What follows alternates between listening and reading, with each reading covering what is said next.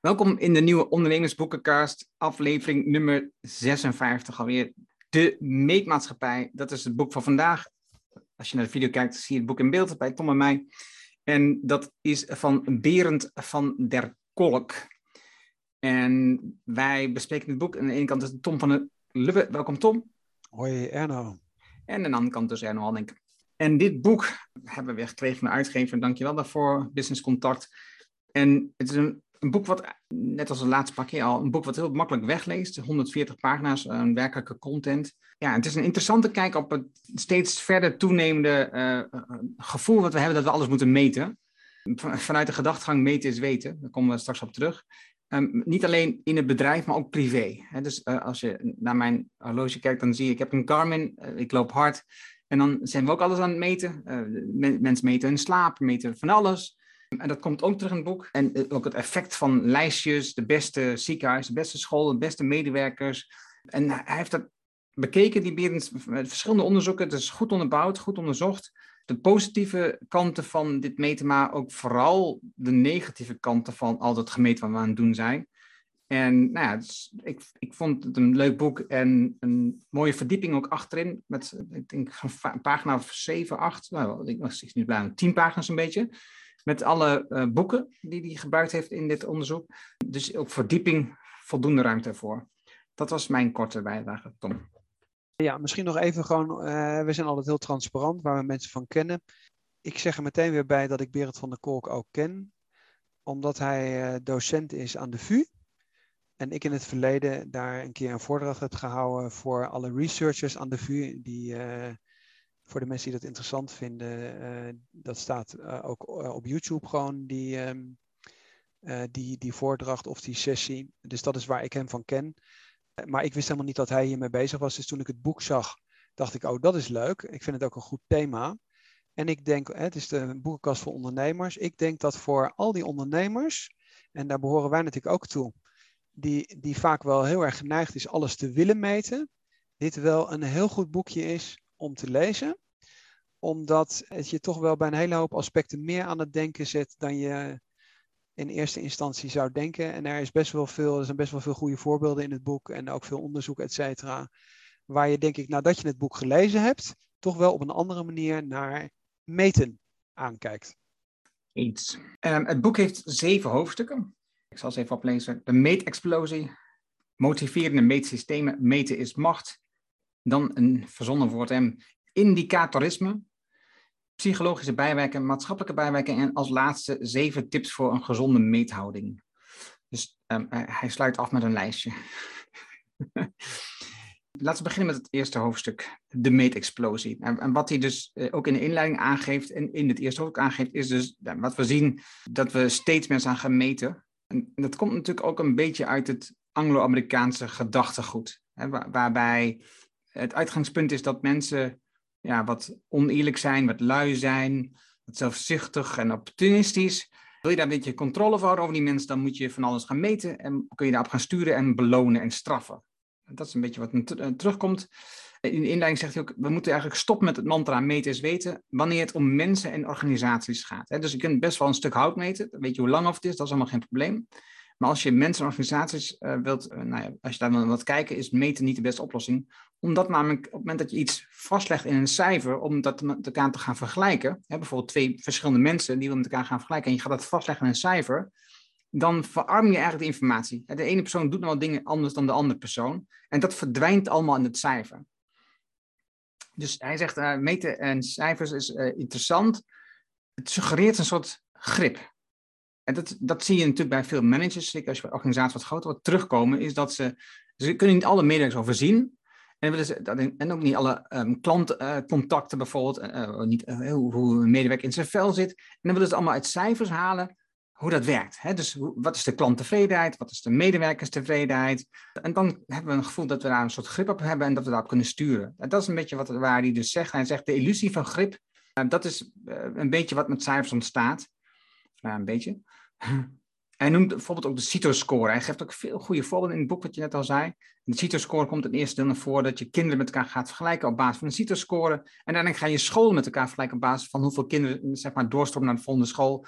En, ja, en, En eigenlijk wordt daarmee de individuele kind uh, bijna uh, vergeten. En dat is, nou, dat is waar we niet naartoe willen. En dat is wel wat op dit moment aan het gebeuren is.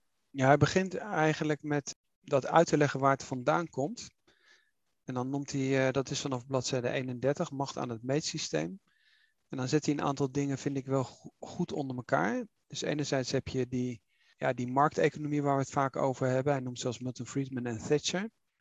Dus dat idee van competitie, wat jij net ook al zei, dus dat mensen tegen elkaar laten lopen. En dat is natuurlijk als je mensen de 100 meter laat lopen, dan is dat misschien, uh, ja, dat is een beetje te simpel dat je dat op alles kunt overdragen. We hebben het natuurlijk ook vaak over de zorg en buurtzorg, et cetera, gehad, of over het onderwijs. Dat dat best wel lastig is. Maar dat is, dat is, de, ene, dat is de ene tendens die hij noemt. Uh, dan is het natuurlijk zo wat bijvoorbeeld uit beprijzing of prijzen ook kennen, dat je dingen kunt vergelijken. Hè? Dus je kunt appels en peren niet vergelijken. Maar als je in de supermarkt bent en het ene kost 1 euro en de andere 2 euro, dan, dan maak je het wel vergelijkbaar. Want de, de, de peer is dubbel zo duur als de appel, zeg maar wat. Dus dat is iets wat een uh, rol speelt. Dan, heeft het, dan vind ik wel interessant, dat vond ik wel een eye-opener. Hij had het over democratisering.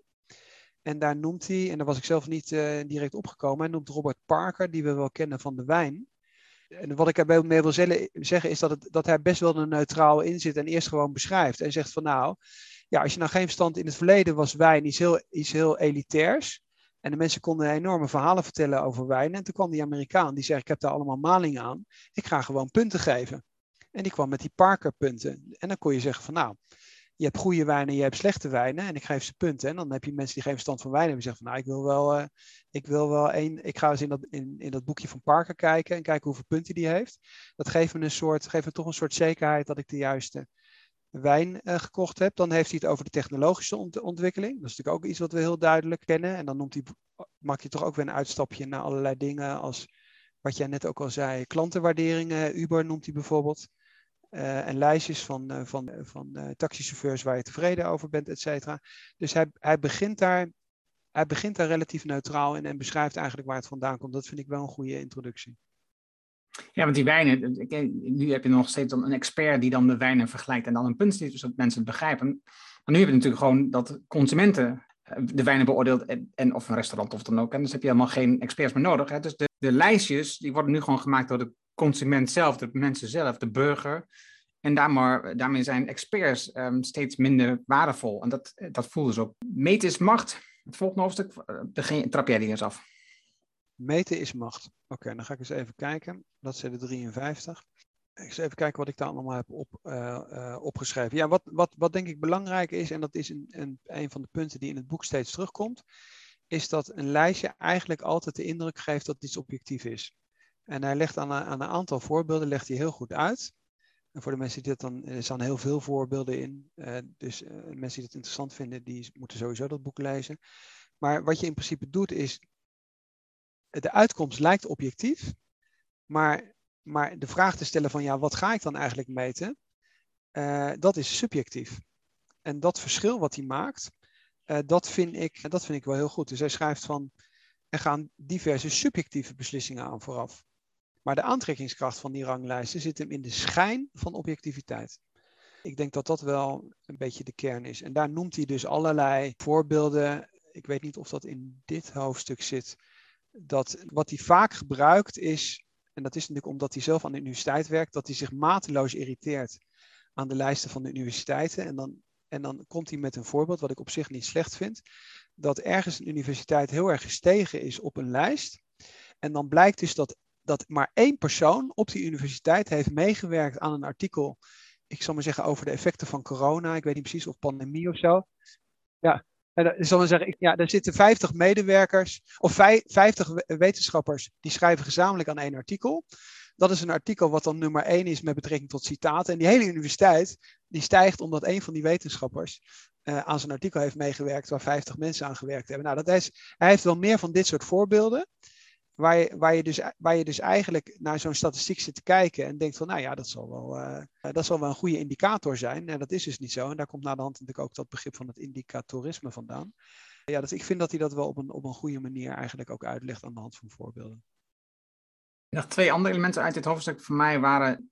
Tijdens corona zijn natuurlijk mensen op afstand gaan werken. En de mensen hadden ergens natuurlijk het gevoel dat ze de grip kwijtraakten. De voorheen liep je langs die bureaus, dan zag je wat mensen deden. De mensen kwamen een bepaald moment tijd binnen, mensen vertrokken. Dus had je een gevoel dat je wist wat mensen aan het doen waren en dat ze actief bezig waren. En dat, nu ze op afstand gingen, had je, was dat gevoel kwijt. Dus er werd steeds meer gemeten van de mensen. Vaak niet eens dat ze er zelf bewust van waren, maar uh, welke toestand lagen, uh, de camera, of ze achter een beeldscherm zaten. Dus een heleboel elementen werden gemeten um, van mensen om te zien of ze werkelijk wel bezig waren. En daardoor kregen juist die mensen, die medewerkers, kregen juist het gevoel dat hun baas niet vertrouwden. Dus het vertrouwen in, in die veiligheid van de omgeving nam juist af daardoor. En een andere, over vertrouwen gesproken, is het experiment bij Facebook, waarbij zij gingen kijken of de mensen um, beïnvloedbaar waren op, basis van de soort, de, de, de emotie van artikelen die ze stuurden, die ze in hun feed kregen te zien. Dus een deel van de mensen lieten ze vrij negatief artikelen zien in hun feed, en een ander deel lieten ze vrij positieve berichten zien in hun feed. En ja, wat je kunt voorspellen is mensen die negatieve feeds hebben, die gaan zelf ook meer negatieve berichten schrijven. En die mensen die, positief, gaan meer positieve berichten schrijven. En dat effect zijpelt dus door in je offline omgeving. Ja, dus, dus op die manier um, schrijft ze ook dat je dus het stemgedrag bijvoorbeeld, of bijvoorbeeld aankopen, beslissingen kunt beïnvloeden door de tone of voice die je in je feed te zien krijgt. Ik weet niet eh, of dat angst aan genoeg linkt, maar dat is, dat is toch. We hebben het gezien natuurlijk dat het gebeurt met allerlei presidentsverkiezingen. Maar dit is toch wel heel erg angstaanjagend. Dat dus doordat je de feed van zulke soort commerciële bedrijven als Facebook ons stemgedrag kunnen laten beïnvloeden en dus de wereld uiteindelijk gaan bepalen. Ja, wat ik nog wel, omdat dat hoofdstuk meten is macht is, uh, voor de mensen die, ik maar, wat, wat ik aan dit boek interessant vind, is wat jij ook even aan de inleiding zei. Het leest heel makkelijk weg, maar het is een boek weer met meerdere niveaus. En ik wilde hier even toch een voorbeeld van geven. Meten is macht, heeft hij een, een heel kort hoofdstukje, of een heel, een, een, een heel kort stukje van twee bladzijden. En dat heet Big Brother is Measuring You. En dan maakt hij even in twee bladzijden een uitstap naar Jeremy Bentham, dat is een filosoof. En dan gaat het over de koepelgevangenissen.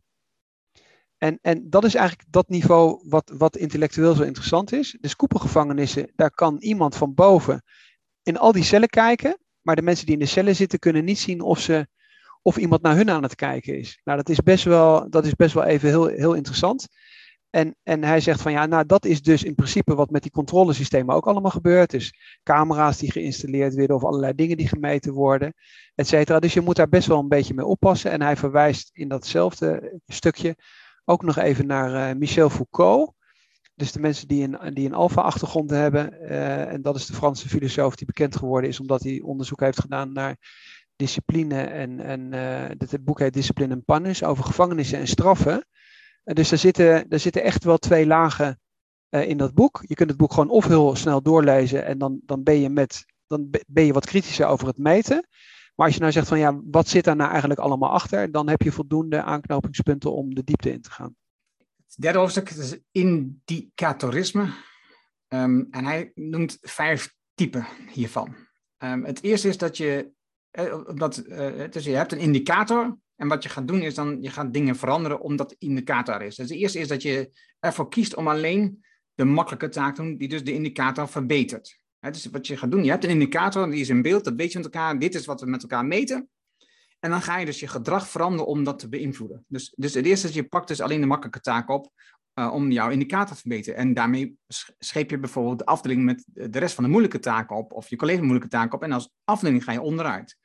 Um, je kunt het vermijden van moeilijke taken. En dus de andere. Dus dan, doe je, dan zeg je, oké, ik, ik uh, sla even uh, de helpdesk deze call over, want die ziet er heel ingewikkeld uit. En ik pak de volgende op die er heel makkelijk uitziet. Dus die indicator verslechterende taken, die doe je dus niet.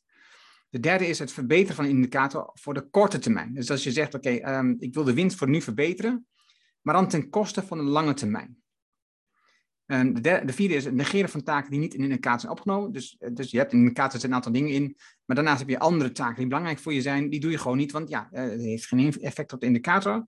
En het vijfde is manipuleren of frauderen om een indicator te verbeteren. Dat is de meest ernstig natuurlijk. Dus dat je denkt, oké, als ik de indicator heb, dan Um, als ik dit doe, dan beïnvloed ik dat. En, en, en, en je, ja, je, je, je haalt gewoon hele organisatie onderuit.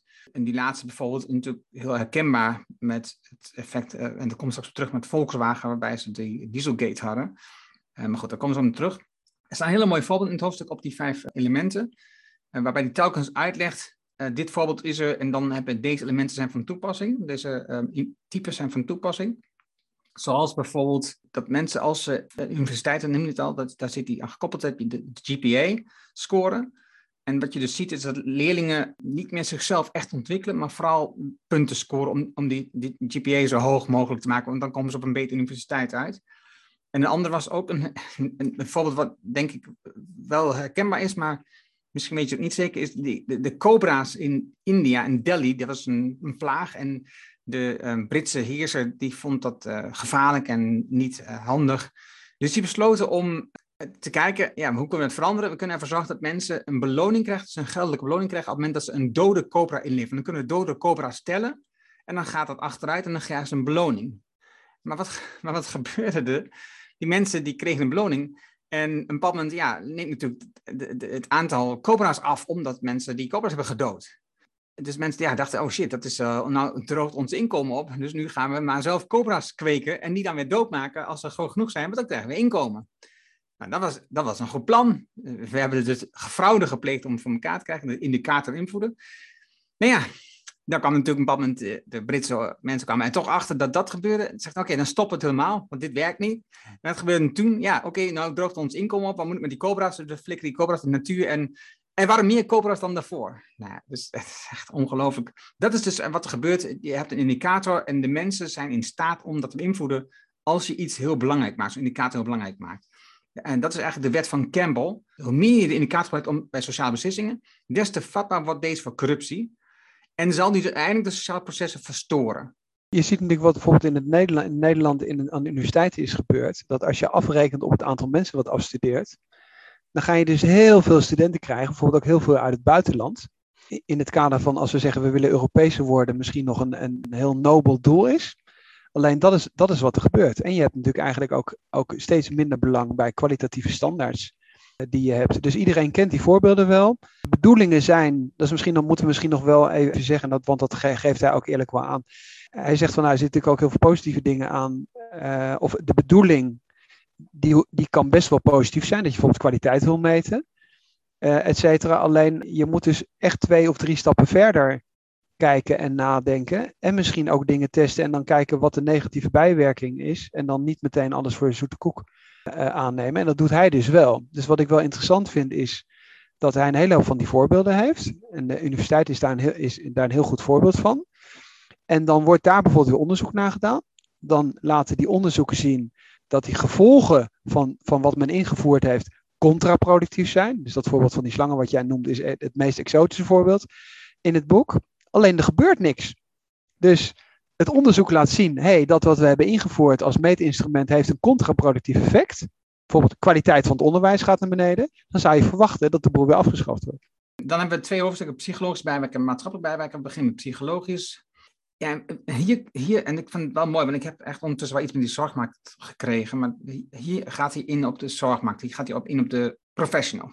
Hij citeert ook een, een arts Ehm, die dus, nou, die dus aan, aangeeft dat hij echt heel veel moeite mee heeft dat we steeds meer dingen stoppen in een kwaliteitsmeting en daarmee dus als arts, als professional steeds minder serieus genomen wordt. Het is, dus als je in een cijfer giet, uh, dan verlies je heel veel informatie, zoals die arts al zegt en zoals hij zelf ook, Berend ook een paar keer gezegd in het verhaal.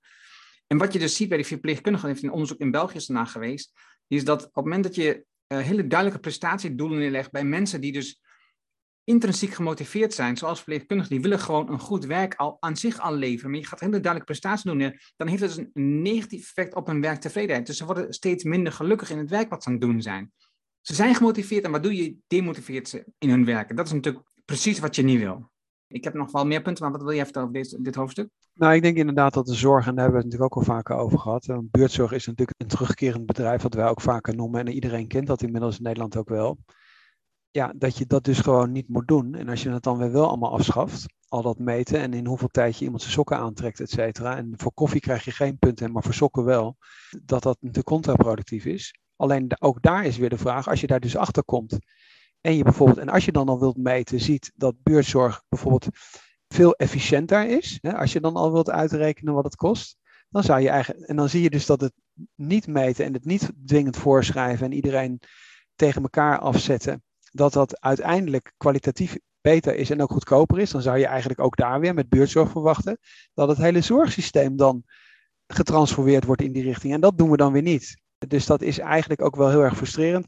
Wat ik nog wel belangrijk als aanvulling vind op dat voorbeeld van die chirurg is, en dat weten wij eigenlijk ook allemaal heel goed zelf, dat als jij heel erg gespecialiseerd bent, dat uiteindelijk alleen maar een andere specialist dat kan beoordelen en je voor die beoordeling veel meer kennis van zaken nodig hebt om überhaupt dat te kunnen inschatten. Dus als jij natuurlijk hele moeilijke patiënten hebt, omdat jij bijvoorbeeld als heel erg gespecialiseerde arts alleen nog maar de hele moeilijke gevallen hebt, ja, dan heb je natuurlijk andere cijfers dan als jij de makkelijke gevallen pakt. En dat heb je overal. Dus van rijbewijzen uitdelen aan mensen die geen Nederlandse naam hebben, die schrijf ik door naar iemand anders. He, dus ook, ook voor, de, voor de interne samenwerking is het natuurlijk funest zoiets. Iedereen begrijpt dat, iedereen begrijpt dat eigenlijk wel. Dus de vraag is een beetje wanneer is dat, ja, wanneer is dat omslagpunt er? Omdat het bewustzijn inmiddels eigenlijk wel, uh, wel aanwezig is. Het stukje over zelfmeting, um, de quantified self, dat gaat hier ook nog over. Ik, ik, ken een aantal mensen die daar heel druk mee zijn. Ik, zelf meet natuurlijk ook wat ik al zei, net het hardlopen bijvoorbeeld. Maar wat hij hierin schetst, is het voorbeeld dat je, op het moment dat je dus gaat uh, bijhouden wat je hardloopt en je vergelijkt dat bijvoorbeeld op Strava, dat is zo'n zo'n platform waar mensen die veel sporten met elkaar, dat je met elkaar gaat vergelijken is dat die vergelijking met anderen ook je intrinsieke motivatie kan verlagen of zelfs vervangen. Je hebt een intrinsieke motivatie, ik, wil gewoon gaan hardlopen omdat ik het leuk vind. Het kan zo zijn dat dat vervangen wordt van ik ga nu hardlopen en doe iets bijzonders om meer likes te krijgen. Dat is wat je wil voorkomen. Maar dat wordt wel gestimuleerd door die lijstjes. Um, en dus dus die, het plezier gaat dan verloren ten koste van de beloning. Dat is een beetje wat gebeurt. En dat een, mooi voorbeeld van dat meisje met die, uh, die, die viool speelde die die sterren krijgt, uiteindelijk alleen maar speelde voor de sterren en alle moeilijke dingen die nodig zijn om beter viool te kunnen spelen, uiteindelijk niet meer doet. Uh, de laatste vond ik ook wel interessant, dat was misplaatste arrogantie. Over die CEO's. Ja, zeg maar. Nee, de, dus de CEO's die uh, gaan natuurlijk veel over het feit uh, hoe presteert een CEO. Dat wordt dan vaak uitgedrukt in, in, omzet die ze hebben, dat dat groeit, een winst wat groeit. En die CEO's die schrijven dat heel vaak toe aan zichzelf. Dat, hè, dus dat is dus, ik heb dit gedaan. Dit is mijn, dit is mijn actie. Ja, de bonusdiscussie.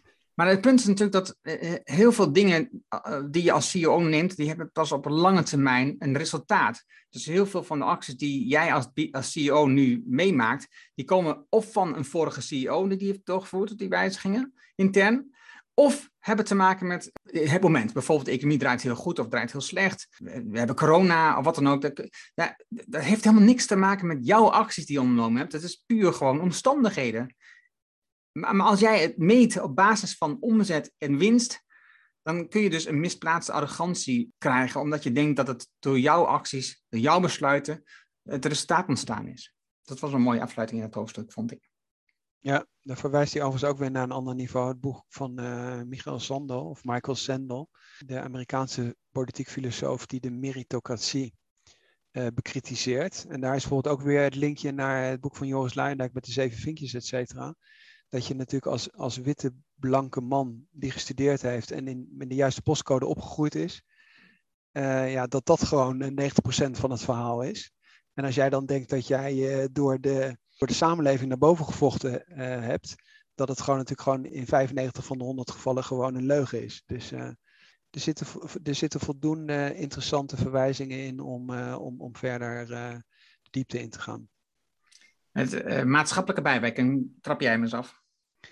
Ja, wat ik natuurlijk wat ik interessant vind is misschien als een soort, laat ik zeggen, de, de, de conclusie. Wat natuurlijk interessant is, is dat uiteindelijk, we meten steeds meer en we worden uiteindelijk steeds ongelukkiger. Dus kijk bijvoorbeeld naar de, naar de burn-outs. Dus als we al dingen willen meten, en je, en je zegt van oké, we meten steeds meer en de burn-outs gaan omhoog, dan zouden we misschien, misschien ook daar eens moeten kijken of, of wat correleert misschien ook een bepaalde causaliteit heeft.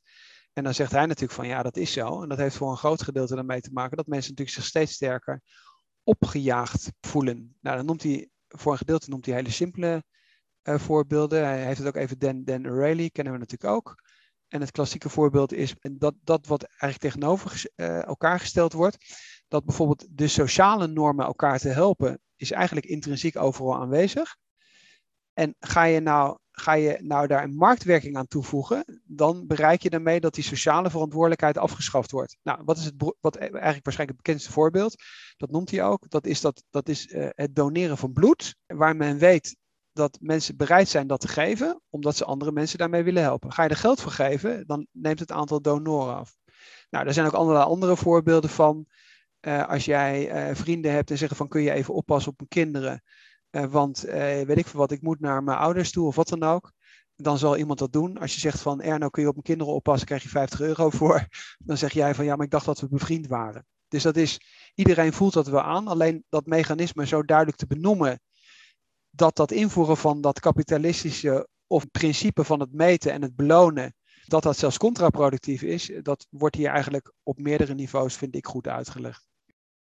Nou, en hier kwam overigens ook dat stuk dan terug, wat ik al eerder benoemde, dat is stuk bij, uh, van Volkswagen, waarbij als je zegt, dat, en je had het net over de, de druk toenemen, het is een van de dingen waardoor de druk toeneemt, is dat mensen volledig verantwoordelijkheid krijgen over het resultaat wat ze boeken. Dus hoe ze het doen maakt niet uit als je het resultaat dan behaalt. Dat is een beetje de, de lofzang die er nu is. Hè? Dus we zeggen, oké, dat, dat, dat, als mensen krijgen volledige vrijheid als je maar het resultaat behaalt. Nou ten eerste, als je het resultaat, hè, dus de doelen die je stelt, dat die, daar je daar zelf geen invloed op hebt, dan is het natuurlijk heel lastig om te kijken of je dat werkelijk wel aan kunt. En tweede, wat je ziet gebeuren, dat mensen dus um, heel veel uren werken om dat maar ja, op te halen, dat, dat, dat, ze het resultaat werkelijk gaan behalen. Sommige mensen nemen gewoon vrije dagen op om dit weer in te, om dit in te halen, bijvoorbeeld.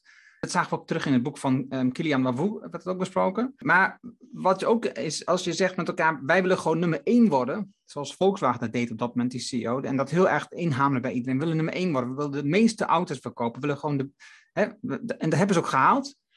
Maar ja, er was wel fraude van gepleegd. Hè? Dus hebben dus de Volkswagen Diesel, um, uh, de, de cijfers veranderd, aangepast, of eigenlijk het systeem aangepast, zodat de cijfers positief werden beïnvloed dat is wat er gebeurt, omdat iedereen maar één mantra heeft. En we willen de grootste zijn, we willen het meeste verkopen doen. Dus dan gaan we alles doen het voor elkaar te krijgen, ook al is het ethisch niet verantwoord. Ook al klopt het ethisch niet wat aan het doen zijn. Dus dat is wat er een beetje gebeurt. En het andere, oh ja, wat ik ook interessant vond, was jij, dus met die ranglijsten. Als je een ranglijst hebt, en dus je meet dingen en je gaat dat op een ranglijst zetten, dan, dan verdwijnt heel veel goodwill bij mensen. Want als ik namelijk, als jij stijgt op de ranglijst, hè, dus de visie stijgt op de ranglijst, dan daalt een ander op de langlijst. Dat kan niet anders. dus dus het, is, het, is een, het wordt een echte competitie. En dus je hebt niet meer wat voor elkaar over. Je wilt maar één ding. Je wilt dat jij stijgt ten koste van anderen. En dat is dus een beetje wat er gebeurt. Uh, dus we, hebben, we vinden het niet erg dat er allemaal meer um, stof en uh, dingen inademen vanuit de Volkswagen diesel. Als wij maar meer auto's verkopen. Dat is een beetje wat uiteindelijk gebeurt. Ja, misschien nog even om, een, om de link te maken naar een boek wat we eerder besproken hebben van Amy Edmondson. Eh, psychologische zekerheid, psychological safety. Uh, want ik geloof niet dat die link in het boek uh, staat. Maar dat zou hier wel heel goed gepast hebben. Dus nou, mensen moeten maar die podcast even, ook nog even luisteren, omdat het echt wel zinvol is. Juist voor ook, ook weer als het om bedrijven en zo gaat. Amy Edmondson, wat is haar, wat is haar these? Dat de teams die het beste performen, die werken het meest intensief samen. En het individueel belonen van mensen in een team door ze tegen elkaar op te zetten, in de zin van dat concurrentie in een team ten opzichte van elkaar functioneert, dat wordt dus de haar gelogenstraft. En dat is eigenlijk hier ook de link. Dus je wilt eigenlijk zoveel mogelijk op dat collectieve inzetten. En dat is een beetje hetzelfde wat we net beschreven hebben. Dat mensen zijn heel, eh, die zijn heel erg bereid elkaar te helpen. Dus dat voorbeeld met dat bloed doneren, dat moet je nou juist niet kapot maken doordat je dat mechanisme erop loslaat en zegt van ja, als je 1 liter geeft, dan krijg je zoveel. Als je 2 liter geeft, krijg je nog een bonus ongeveer. Dan de zeven tips voor een gezonde meethouding. Dat om af te sluiten. De eerste tip is meet met mate. En dan heeft hij het over de gulden middenweg van Aristoteles. Niet te veel, niet te weinig. Uh, hij schetst ook wel het beeld, te weinig meten, dat kan ik me dit niet meer zo goed voorstellen. Dat gaat vooral over niet te veel meer meten. Het tweede is, houd rekening met de context. Um, hij heeft dan uh, drie leidinggevende uh, manieren, mensgericht, procesgericht en prestatiegericht. Dat is een interessant stuk. En waarbij je in een complexe omgeving, bijvoorbeeld met die verpleging, veel beter met een mensgerichte leidinggevende structuur kunt werken dan met procesgericht of prestatiegericht. Doe jij drie en vier? Ja, drie is verlies het doel niet uit het oog. Ja, dus dat, wat, wat hij in principe eerder ook beschreven heeft. Hè. Uh, en kijk ook wat, uh, wat, uh, wat de kosten überhaupt zijn. Het kan zijn dat je enorme bureaucratie aan het optuigen bent. Daar is buurtzorg ook weer een heel goed voorbeeld van. Maar ook, ook er zijn allerlei andere dingen dat je op een gegeven moment kunt zeggen, ja, hoeveel mensen zijn in een organisatie eigenlijk nou bezig om anderen te controleren? Zouden we niet liever allemaal gewoon aan het werk kunnen zijn? Vier is doe het samen. Nou, dat is wel iets wat, wat ik meteen ook vanuit de praktijk kan zeggen. Het meten is op zich helemaal niet slecht. Alleen laten mensen zelf in een team met elkaar daarover hebben wat ze eigenlijk relevant vinden en wat niet. En dan gaan de mensen zelf daar wel mee aan de slag. Misschien tijdelijk of misschien testen ze een keer iets. Het kan ook zijn dat ze zeggen van nou, dit is iets wat we als indicator, als positieve indicator wel graag willen bijhouden, et cetera. Daar is helemaal niks tegen. Je kunt best in een bedrijf fluctuatie bijhouden en eens kijken van of je daar iets mee kunt. Uh, tip 5 is stel diversiteit en balans voorop. Dus dat is ook weer een beetje, ja, eigenlijk, uh, hij noemt dan hier die balance scorecard als, als, als klassiek voorbeeld. Wat de meeste mensen wel zullen kennen van Robert Kaplan en David Norton. Die juist zeggen, ja, als je meet, dan moet je wel zorgen dat het een beetje complexer en diverser is. Zodat je niet maar één dimensie aan het meten, bent. En de, en de tip 6 is wees, wees flexibel. En dat sluit ook wel weer een beetje aan met van ja, eh, zet daar tussendoor ook gewoon een vraagteken achter en, en verander het dan weer. En zie cijfers als een startpunt en, en niet, als, niet als eindpunt. En dat sluit eigenlijk ook weer aan met als je het aan het team zelf vraagt. Dat je wilt het als een, als een startpunt hebben van een discussie. Hoe kunnen we samen dingen beter doen? Of hoe kunnen we tevredener worden? Dus als je bijvoorbeeld als het over werknemerstevredenheid gaat. Dan kun je best zeggen in een bedrijf. Ik begin dus met een nulmeting. Hoeveel fluctuatie hebben we eigenlijk? kwantitatief. En dan is de mensen te interviewen die in het verleden weg zijn gegaan. En te vragen van ja, waarom heb je ons eigenlijk verlaten? Wat zou je ons adviseren wat we in de toekomst beter kunnen doen? Dus alleen, ja, laat het denk ik ook vooral gewoon aan de mensen over. En ga met de mensen open in gesprek. Dan is meten helemaal geen slecht uitgangspunt. Dat was hem. Dat is het boek. En wat ik aan het begin al zei, ik ben ja, ik, vond, ik vond het dus een heel interessant boek. Ik vond het leuk om te lezen, om na te denken over al de dingen die we meten. Ik heb al langer van mezelf al uh, besloten dat ik steeds minder meet. Niet zo werk met cijfermatige doelen, omdat ik denk dat die heel veel dingen niet laten zien. Um, op heel veel vlakken heb ik het meten ook uitgeschakeld op het digitale vlak. Uh, omdat, omdat het me vooral bezighoudt en heel veel kost en eigenlijk weinig oplevert. En dus dit is een soort bevestiging eigenlijk dat ik nou, op dat vlak best op de goede weg zit. Ik moet ook steeds zeggen dat ik me steeds meer erger bijvoorbeeld aan nu, als je kijkt naar de uh, B Corp. we zitten in een vrij Europees-achtig ingestelde omgeving in principe. En we gaan allerlei dingen doen vanuit een Anglo-Amerikaanse checklisten en lijstjes maken en met elkaar vergelijken. We staan beter op die lijst dan die anderen ik ben daar totaal niet kapot van. Dus wat dat betreft was het een bevestiging, dit boek voor mij. Eh, niet alleen dat, er staan natuurlijk ook dingen in die goed zijn, waar, waar, wat wel werkt. En die heb je net al aangegeven. Laat mensen zelf dingen bepalen en kunnen kijken wat ze kunnen meten.